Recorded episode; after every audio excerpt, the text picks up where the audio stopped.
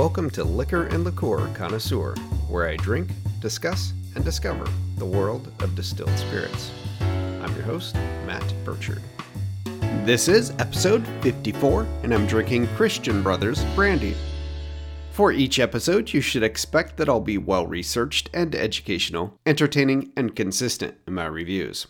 I chose to feature Christian Brothers for this episode because I've yet to feature a regular brandy. While I've highlighted a cognac, a Remy Martin VSOP, which was episode 38, but I haven't done a straight grape brandy. So let's start with a very popular brand, and that happens to be the Christian Brothers. The bottle I have for the tasting is Christian Brothers Brandy, the VS. It is the 750 milliliter bottle. It is 80% alcohol by volume, making it 80 proof. And this one is cheap. It sells for $12 US.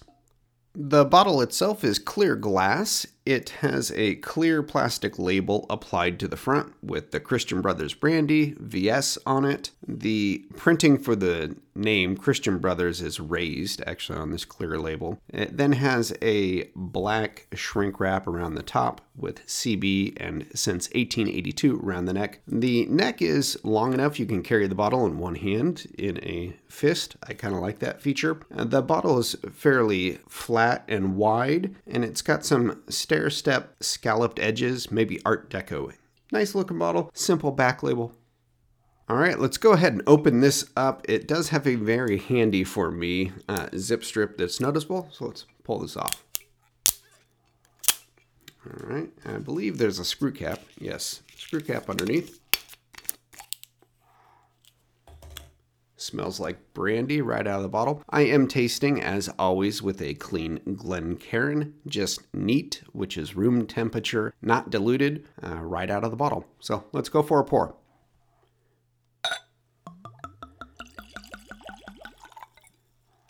There we go. In the glass, the color, it's an orange, caramel, copper, amber color to it. On the nose, pick up some of the fruit. I get a little fruit forwardness to it. Nothing offensive. I also pick up a hint of spice or pepperiness on the aroma.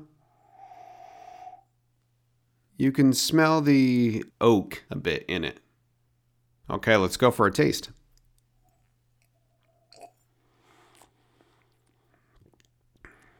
Hmm.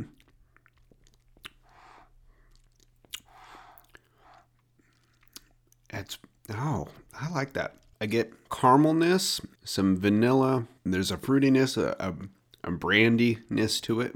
If you've tasted brandy, that's what you get. It's the grape base spirit. It's made from distilled wine, essentially. There's some of the oakiness from the aging. It is quite smooth. The VS, the very smooth. I get some of the ethanol, the alcohol. It is 40% ABV after all, but let's try it again.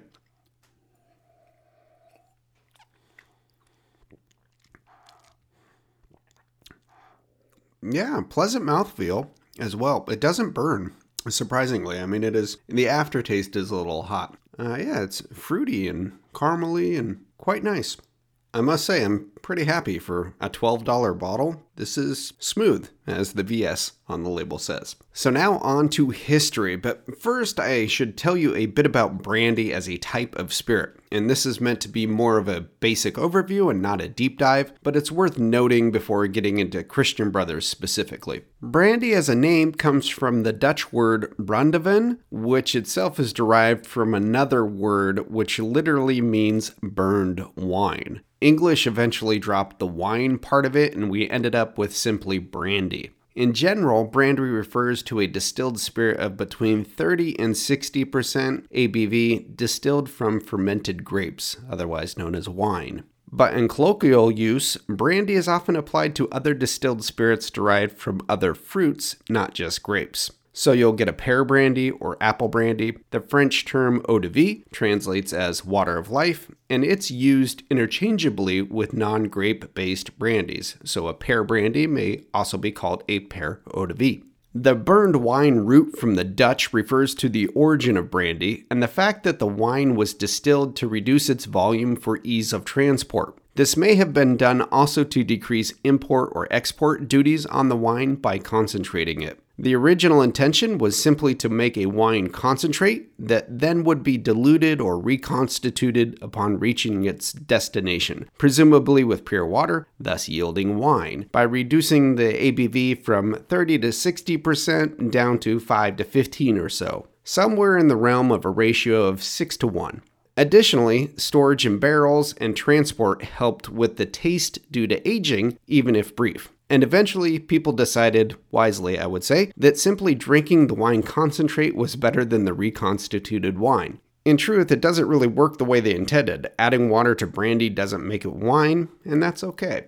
So that's the basics of brandy. Now on to the Christian Brothers brandy. This is specifically the VS, which in Christian Brothers parlance stands for very smooth. It's a bit confusing if you're used to cognac age quality statements, as a VS cognac refers to very special and is a minimum of two years aged. Christian Brothers doesn't adhere to this, but likely hope for a bit of consumer confusion. However, it is noted that the brandy is aged for at least two years, so I guess it really is very special. Same age anyway. But for history, the bottle is misleading, saying it dates back to 1882. And the back of the bottle actually says this it says, The Christian Brothers brandy dates back to the 1800s as one of the oldest, best selling American spirits. The time honored copper pot still production method creates a full bodied taste and rich flavor, enhanced by aging in hand selected oak bourbon barrels for unequaled smoothness. That's not quite right, because Christian Brothers didn't start making brandy until 1940. The 1882 date comes from the founding of the Christian Brothers Order in Martinez, California. The Christian Brothers are a worldwide order of laymen who are non ordained priests in the De La Salle Brothers of the Christian Schools, a religious order dedicated to education. This is an organization founded in France in the 1600s, and the first group of men in the USA to be part of the order began in 1882, and that's the date on the bottle. Rather than the full name of Brothers of the Christian Schools, they often simply are known as the Christian Brothers. It seems one of the first things they did was begin making sacramental wine for their own use. They were quite good at it, and it seems they expanded production and began selling it to fund their schools. During Prohibition in the USA, they received a special license from the US government to produce sacramental wine and kept producing. In 1930, they relocated to Napa Valley, California, and were one of the first groups to recognize the potential in the area as a wine growing region. They'd go on to own well over a thousand acres of prime Napa Valley vineyards, and by the 1950s, they were a major supplier of table wines in the USA, along with sacramental wines. But much of the success in the wine business is often credited to a brother Timothy. Born Anthony George Diener in Elizabeth, New Jersey in 1910, brother Timothy began his winemaking career in 1935 when, at the age of 25, he was asked to work in the order's winemaking operations. Prior to that, he had been a science teacher for the Christian Brothers. Perhaps his science background gave him a knack for winemaking and eventually brandy production. His career for Christian Brothers spanned more than a half century and made him the face of the wine brand. The addition of brandy is simply recounted on the Christian Brothers website as seeking to build on their strong wine tradition, Brother Timothy, the cellar master, began working to utilize the fine Napa Valley grape varietals to create a new product, and the Christian Brothers brandy was born. And this was 1940. In 1988, Christian Brothers made about 70 million in revenues from brandy sales. They had grossed about 100 million that year, so 30 million was wine, 70 million was brandy. It was definitely their top earning product. The order sold their wine and brandy business the following year in 1989. They made the decision to sell because it coincided with brother Timothy's retirement, which is recounted as either 1986 or 1989, depending on the source you check. The order says they also found it increasingly difficult to operate a wine and brandy business while also focusing on their educational mission. Perhaps their commercial success detracted a bit too much from their educational mission. I can only speculate. But the company Heublein purchased all assets for a rumored $150 million in 1989. Heublein itself has a fascinating history, beginning as a restaurant founded in Hartford, Connecticut in 1862, and eventually owning brands as diverse as A1 Steak Sauce, Smirnoff Vodka, Hamm's Brewery, Grey Poupon Mustard, and Kentucky Fried Chicken. Heublein was part of Grand Metropolitan at the time, a conglomerate out of England, and in 1996, Heublein was rolled up into International Distillers and Vintners, becoming part of the spirits conglomerate Diageo. However, in 1999, Heaven Hill Brands acquired Christian Brothers Brandies, and as of the time of this recording, they still own the brand. The VS is the primary product, but there has been some brand extension. You can get a apple flavored brandy, a honey flavored brandy. I believe they make it peach. They've also done a white brandy and some special bottlings in the past, but it's primarily the VS and then some flavors. So that's the history. Now let's talk about how it's made.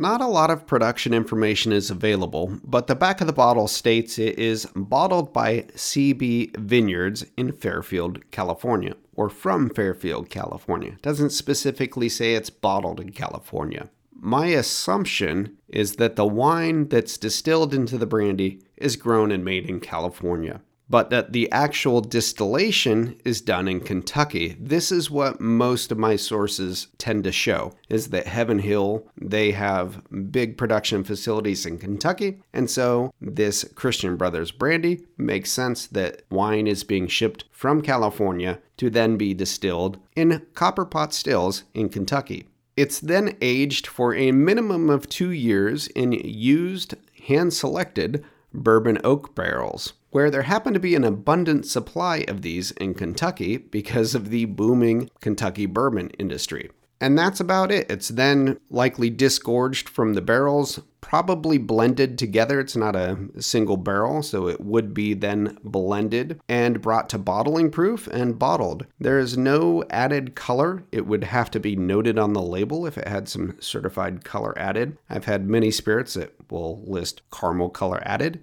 that is not present in this. So this is the color you get from the barrel. And the use of a copper pot still, that's a traditional method for distilling brandy. Copper as a metal actually helps improve the flavor. Some of the sulfides will attach to the copper and it cleanses, in a sense. It makes the spirit a little more pure, and you'll get an oxidization on the inside of the still. The copper will turn black essentially, and that's some of the impurities coming out. So, copper, it's very malleable. It's a great material to make a still out of, but it also has benefits and, and makes the product smoother.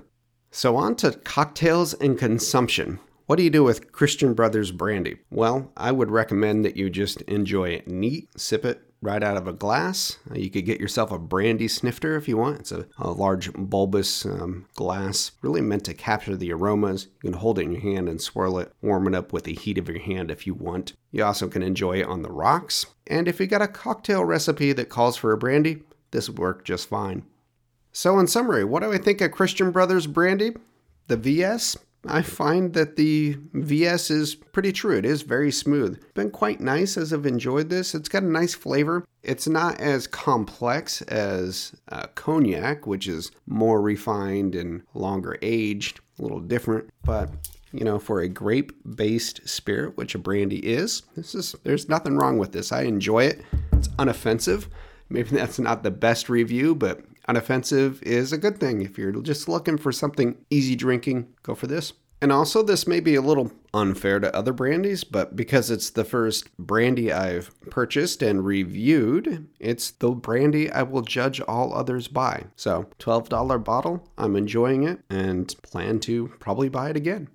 So that's going to do it for this episode of Liquor and Liqueur Connoisseur. I'm your host, Matt Burchard. Please subscribe and share. Tell your friends. Show notes are on Liquor and Liqueur Connoisseur. You can also find the show on your favorite podcast platform. The show's on social media, most active on Facebook and Instagram. I've been hearing from some listeners lately, and I love that. Suggestions for spirits to cover, questions, I like answering those. I like going off and doing research. So if there's something that's bugging you, or you just want to learn more about something, reach out. Maybe I'll turn it into an episode.